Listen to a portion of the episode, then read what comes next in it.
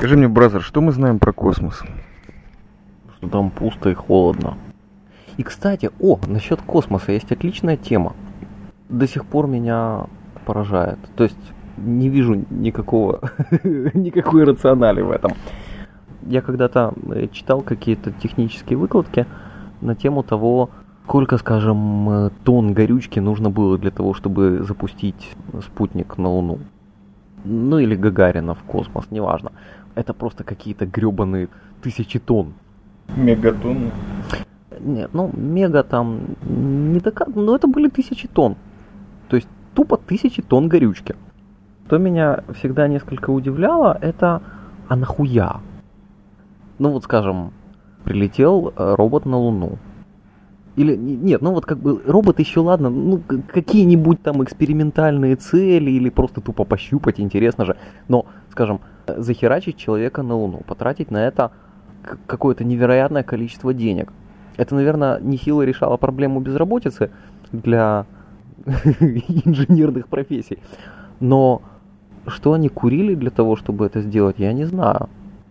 Ну, бразер, это, наверное, более легко все решается. Какая разница, что курили? Тогда было два лагеря.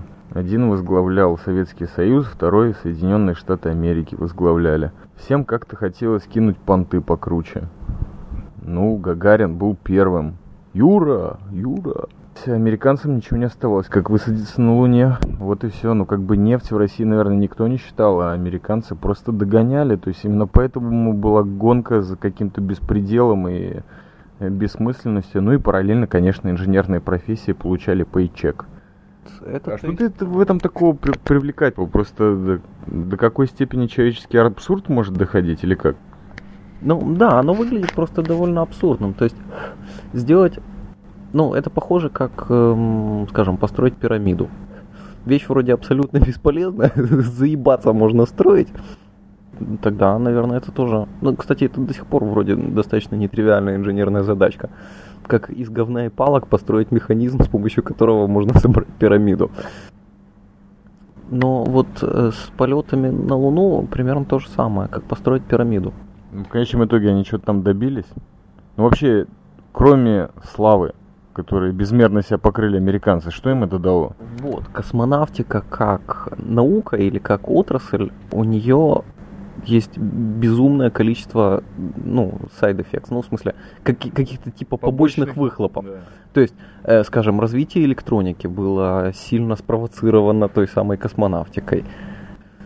Кроме электроники, что там еще было такого веселого? В, общем, ну было много чего веселого на эту тему. Я помню, знаешь, какой-то был прикол, то ли ты мне рассказывал, только, то ли опять у меня какой-то флешбэк от подкастов, что вот эти ручки биг шариковые, да, это ты мне рассказывал. Но, ну, но ну, это... А что там было?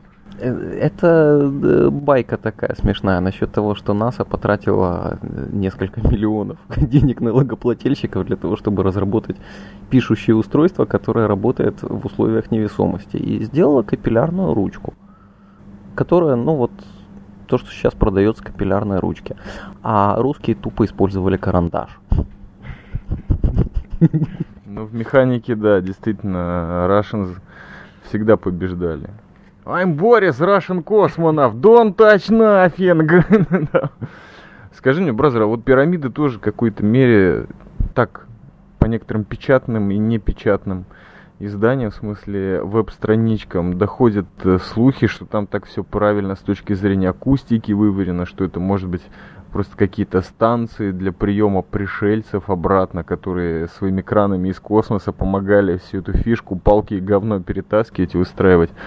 И, возможно, это квинтэссенция какого-то человеческого толкания говна, палок и навозных шариков, там, что в конечном итоге строили-строили, как башня Вавилона, и в конечном итоге получили Software Babylon, который просто все вам фразы и тексты переведет практически бесплатно.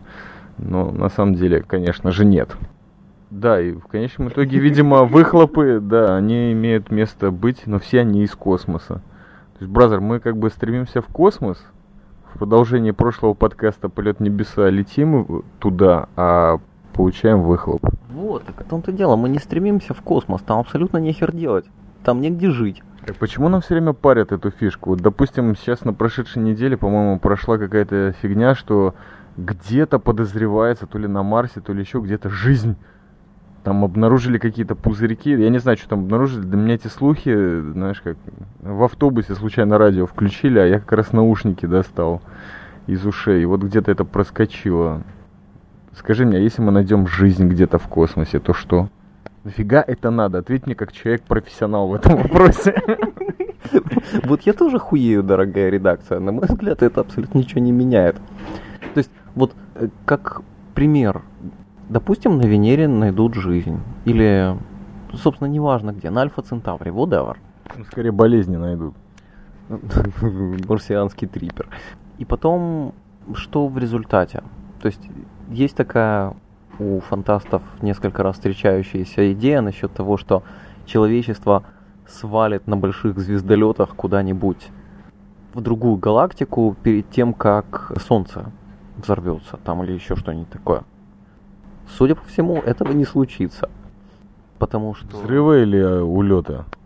А, улета не случится, потому что, скорее всего, человечество накроет себя пиздой намного до того, а даже если оно себя не накроет пиздой, то энергетические лимиты, то есть э, для того, чтобы построить какой-то приличных размеров звездолет и отправить его куда-то в далекие ебеня, Нужно до хрена топлива и жрачки. Да, а ни этого, ни этого тупо нет. ну, вот как ручку шариковую придумали, так может и придумают какую-нибудь консерву, из которой можно там тысячу лет тянуть. И хватит этого, собственно говоря. И топлива не нужно будет, а вот заряжать будут какие-нибудь батареи от холода. Но вполне вероятно, что любая безумная идея, которая приходит, если уже нам в голову, то инженерам потихоньку хотя бы их дети из садика, приходящие космического, тут где-то в Хайфе, могут рассказать, и те ее разовьют. Легко. А теперь позволь нарисовать тебе следующий сценарий. Например, всю нашу цивилизацию в срочном порядке выкашивает какая-нибудь болячка. Ну, грипп, тараканий, whatever выкашивает, э, лечиться нечем, э, и, в общем, и планете скоро пиздец. Ну, в смысле, вернее, цивилизации как таковой скоро пиздец. И вот человечество решает, а не послать ли нам гонца, а, а, а не закинуть ли нам э, каких-нибудь обезьянок на другую планету. Ты кого конкретно имеешь в виду заслать? Вот, в том-то и вся проблема. Гастарбайтера. То есть, то есть, во-первых, на мой взгляд, никому такая мысль в голову не придет. Так про нее уже столько писали, это должно как-то визуализироваться. Ну, мало ли что писали. Вон в Библии много чего написано. В смысле... То есть не вижу в этом никакой рационали. То есть, ну вот представь себе, по каким-то причинам планета накрывается пиздой. Да? Скажи мне, бразер, вот это интересная тема. Когда-то у меня была мысль записать подкаст на тему Англии апокалипсис, потому что интересный был какой-то отрезок времени, когда я посмотрел, наверное, штук пять фильмов английского производства о том, как Англию накрывает тараканий грипп, что-то такое ужасное случается, все то ли в зомби превращаются, то ли начинают там взрываться на глазах. Ну, в общем, какие-то страшные вещи. Ну, конечно, не одного года фильмы были, а ну, просто вот именно они попадались мне один за другим. Я подумал, это что, намеренно приучают людей к тому, что вы все помрете, что ли? И пора становиться самураями, или лучше всех действительно загрызть прямо сейчас, пока мы еще не зомби? Почему человечество в кинематографе, да и не только, вот эти мысли посещают, что скоро все? Таракани, грипп, пиздец и все остальное. Ну, почему они появляются и почему они так творчески всегда обыгрываются? То есть я уже понимаю, что это не бедность, которая красиво снимается, это просто необъяснимая какая-то тяга к чему, по твоему мнению? Это какая-то фольклорная струя, которая была всегда. То есть та же, та же сказка про Ноя или в той же Библии теория о том, что вот будет Армагедец, и Нострадамус, который предсказывал, ну ладно, Нострадамус это уже результат. Ну, смешивать самой... понятия это не надо, ну, Магедец был один, и обещан был всего один раз. Так он еще не пришел. Но... Так, правильно, может потусуемся пока что. Нет, Но вот люди начинают это как бы, вот в том-то и дело, они начинают все в агрессивный израильский маркетинг проталкивать, то есть вот очень планомерно, и как бы вам уже показано, то есть все жутко переживают по поводу 11 сентября, да, но То, что перед этим это три или четыре раза в ведущих блокбастерах кинематографических, американских в частности, было снято, это никого не волнует. Но потом все задумались, а может быть мы это визуализировали, короче, вот, и так сколько можно уже вот этот один тот же портак гнать, чтобы пока он не случится, что ли, а потом это будет неполикорректно снимать и говорить об этом? Нет, ну это просто такая же распространенная фабула, как э, фабула про супергероя, который там пришел, всех выебал и спас. Или... Brother, людям что, нравится жить в страхе? Да, это серьезно, brother. А, кстати, что за фабула? Я еще не смотрел фильмов на эту Любой фильм с Шварценеггером. Ну хорошо, ладно, допустим, что-то в голову сейчас не приходит ни один. Там в основном вначале долбили Шварценеггера, а он в последних сил там ногтем колупал что-то и все взрывалось там приятно. Вот, или просто направлял свой глиняный палец, и враги исчезали под градом глиняных пуль. То есть, бразер, люди что, ненавидят жизнь или боятся жизни? Вот им нужно постоянный вот этот допинг страха? Может быть, это так? А, ну, он встроенный. Ты же, например, знаешь, что умрешь? Нет. Как не знаешь? Тебе забыли рассказать. Ты знаешь, бразер, я тебе могу сказать на эту тему очень длинный пример в своем феноменальном персональном стиле. Короткий ответ длится полчаса. Есть у меня замечательная бабушка в Риге живет. Вот она о смерти со мной говорит очень много. То есть буквально каждую неделю после криминальной хроники она мне рассказывает о том, вот как, что, вот действительно лежу я квартире, и я плохо передвигаюсь, а потом вот вдруг завоняю, и ты даже не дозвонишься, и никто не сможет открыть, и буду я лежать, пока запах не распространится по всей 12-этажке. Вот такой вот разговор идет. На полном серьезе. Бабушка, я говорю, ба- да, бабушка, бабушке 87 лет, она прожила такие эпохи сталинизма, ленинизма, гангстеризма, латвийского, постсоветского и все остальное, что лучше вообще не представлять, что такие времена были. Но тем не менее, Э, человек конкретно говорит, я отвечаю в такой молодежной, маргинальной, ну, может, не молодежной, может, просто бессмысленной, беспринципной манере, что, бабуль, ну, сейчас нет смысла переживать, сейчас надо жить. Вот двигаешься, и слава богу. Погода хорошая, можно за хлебом выйти. В дневное время, конечно же. Криминальная хроника, там определенные часы начинается. А если случится то, что ты говоришь, вот, собственно говоря, конец жизни, смерть придет, то какая тебе будет разница? Осознавать себя в тот момент ты не будешь. Так какая разница? И это мой ответ, бразер. Что я знаю о смерти? Я о смерти не знаю ничего. Да, я был на похоронах пару раз. Было очень грустно.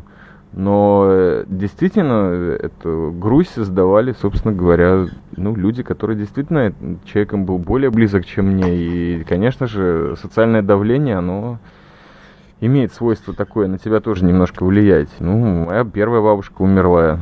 Это было в глубоком детстве, меня все равно на это похороны потащили. вот.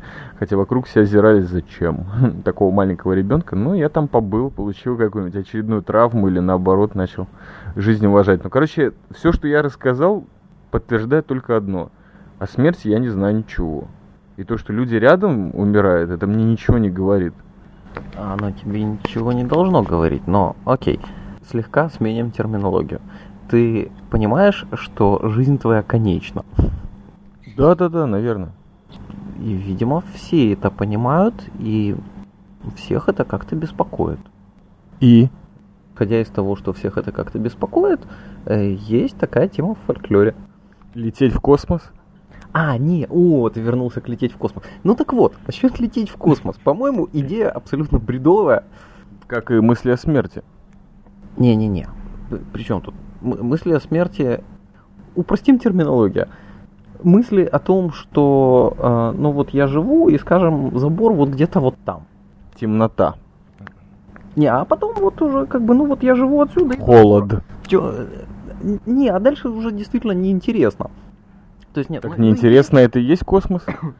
Там холодно и пустота. Нет, и вот представь и себе, темнота. Представь себе, что у тебя есть какая-то лажа планетарного масштаба. То есть... Да, я уже представил, ты ее три раза описал. Да, а теперь в этой ситуации человечество дружно решает выбрать, скажем, пару человек и захерачить их в другую галактику. Ну это я уже представил, ты это тоже говорил. А я себе этого не представляю, это не имеет смысла, зачем? Так вот, я не представляю себе, что значит моя личная смерть. Я знаю, что все поголовно, если и думают об этом, то, наверное, желают либо умереть э, с мечом, пистолетом, иголкой в руках, чтобы сразу на Волгалу, либо смертью праведника во сне. Но так как у нас э, мозги забиты фильмами об эвтаназии, о насильственной смерти на войне, Э, в автомобильной катастрофе и просто клинических смертях, которые не заканчиваются. Вот, в частности, бывший премьер-министр до сих пор в таком состоянии пробивает Ариэль Шарон. Ну, в смысле, пример смертей много. Но если ты на секундочку имеешь вот эту тишину вокруг себя, то ты понимаешь, что вот в такой момент конкретно отдельно выделены, тебя эти мысли не посещают. И все эти примеры многочисленные, которые ты видел, нет, ничего тебе не говорят. А уж в обстановке полной паники, стрельбы, взрывов, ты понимаешь, ну блин, не отрезайте ногу только. То есть э, ты конкретно понимаешь, что вот в такие моменты до смерти либо очень близко, либо очень далеко. Не дай бог. И все остальное, но ты понимаешь, что опять-таки все еще сильнее непонятно и неизвестно, не предопределено, и, по крайней мере, тебе непонятно, когда это случится и каким образом. Не, ну почему? Иногда бывает, что вполне понятно. То есть, например, едешь и вписываешься в стену, летишь в самолете, и тут у него выключаются движки. Я тебе больше скажу, бразер. Мы тут помимо книги «Полеты в небеса» Даниила Хармса, еще ты упоминал пару раз Библию. Вот мне вспомнился один прикол, который мне, по-моему, Хайм Самурай рассказал. О, блин, хулибук. Да, хулибук тебя пробил. Ну, хулибук из Хулиленда. Ну да. Ну вот, мы вслед, вслед за Пелевиным мчимся на страницах Хармса. Да, ну так вот, ты знаешь такого чувака Каина, у которого печатка была серьезная? Да. Так вот, его же запрещено было убивать. А как он умер, ты в курсе? Ты не помнишь. Так вот, короче, там был такой вот замечательный прикол. Может, сам помер? Ни хрена он сам не помер мне. Я точно сейчас не помню имени, но это был старик, у которого всю жизнь преследовало какое-то вообще страшнейшее лузерство. То есть он... Он его... Он его убил, то есть он его убил по ошибке именно. Совершенно случайно, то есть вообще эта печать у Каина, естественно, не просто как татуировка была стильная на лбу в виде глаза или не знаю чего-то. Это была такая печать, которая в темноте, даже когда Каин там в землянке спал какой-то, ее было видно, что над этим местом вот... И она конкретно всем говорила, что нельзя трогать. Так вот, случайно этот э, старичок э, своего внука убил однажды. Совершенно случайно. Что-то вроде как кинув в него теннисная ракетка или что-нибудь такое. Ну, я, конечно, очень утрирую, но это было примерно так. Ну, и он, конечно, переживал всю жизнь все, что от нее осталось. И потом каким-то вот примерно таким же способом он убил Каина. Это к тому, что я говорю, бразеры. Космос холодный, темный, неизведанный. Не знаем мы его, но кто-то там был. И я к тому и веду, бразер. А? Хули ленд, понимаешь? Нефиг турецкие флотилии сюда справлять. Подожди, нет, сейчас же уже плывет какая-то сирийская. Или... Ливанская. А еще из Ирана вышла какая-то, да. Офигенно. Вот скажи мне, зачем людям тупо настаивать на провокации? Знаешь, у меня первая мысль а, нет, возникла, знаешь, что... Это, это, это такой, очень, на мой взгляд, это очень правильный троллинг.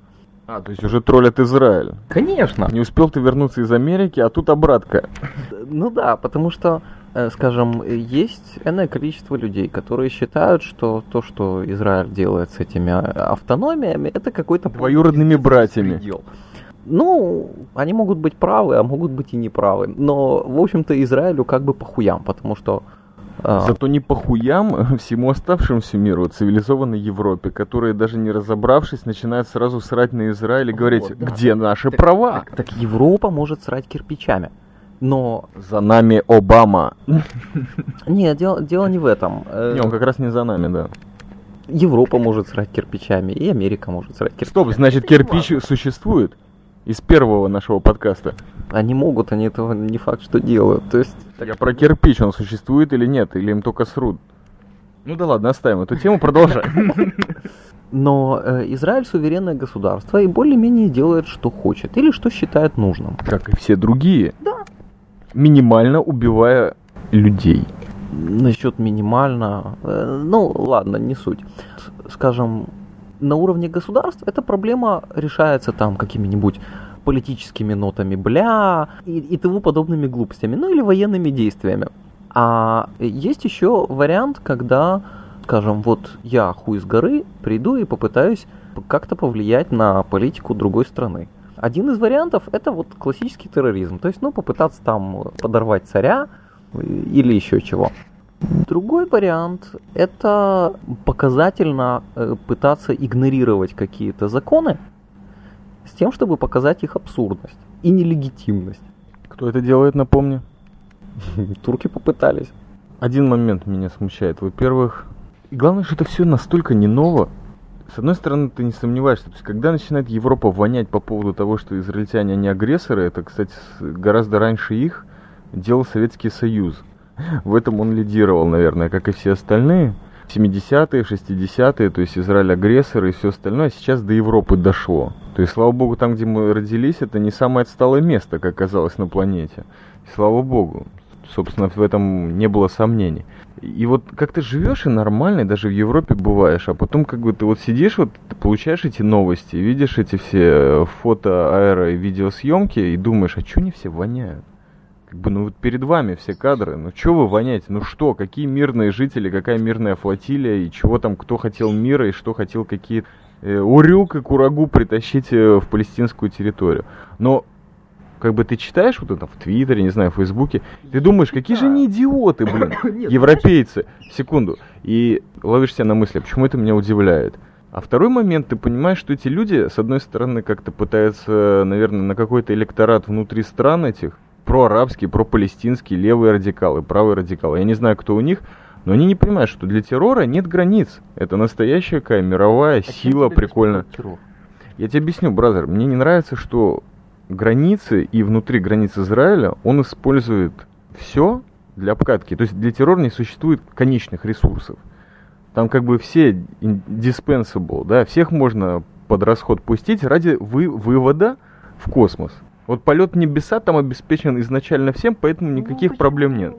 Так я тебе объясню. В том, что вот используется как плацдарм. То есть террор, он неважно какой, палестинский, ирландский, чеченский, я не знаю. Ну, кстати, террором иногда называют такие вещи, которые к нему вообще отношения не имеют, по большому счету. Либо с прохождением какого-то времени. Так вот, то, что было с флотилией, это конкретная была обкатка конкретной стратегии террористической, более умной, к которой не все привыкли. А, а терроризм? Ты так вот. называешь терроризмом вообще? Э, терроризмом я вообще ничего не называю. Я конкретную ситуацию рассматриваю, там неважно, как это называется, и были люди, которые под видом э, мирных овец оказались не то что волками, у нас хороший друг волк есть, не будем обзываться таким святым прозвищем, но оказались просто гнидами, вот, э, типа, блин, реальными провокаторами, чтобы опять-таки, ну, обкатать который, пиаровский конечно, террор уже, допустим. солдат. Да, ну и сами, конечно, тоже полегли, немало, но их не жалко. Вот мне лично. Мне жалко их тупости, и неприятно, что те люди, которых послали, продолжают жить и посылать следующие флотилии. Вот, но смысл в том, что как бы Европа, которая на какой-то электорат внутренний, промусульманский, прорадикальный, лево-право рассчитывает, он как бы не понимает, что в конечном итоге эта фигня будет и у них, и довольно скоро. И то, что здесь она обкатана, то у них это окажется реальным космосом. И, может быть, всеми этими фильмами про апокалипсис, которые они так удачно и коммерчески снимать. Но на самом деле вот этот полет в космос, он, конечно, бессмысленный. Балатинский, с тобой приехали, твое последнее слово. Да, за мной приехала жена. Насчет террора. Боже, ладно. Ты там очень много слов сказал, но насколько я понял... Не надо было выговориться, не обращай внимания. Да-да-да. Насколько я понял, ты к террору относишься к чему-то, что как бы плохо, нехорошо, неправильно. Террор это то, что несет нам космос. Неизведанный, холодный и темный. Вот как тебе такое? Террор это один из... Он, он, он имеет хорошее отношение... Окей, Ну значит, да, держи, террор... Вау, сигарета! Но у меня кончились. Так я тебе сейчас принесу. Так что, у тебя тоже лайт, какая разница? Так вот, Туда. насчет террора.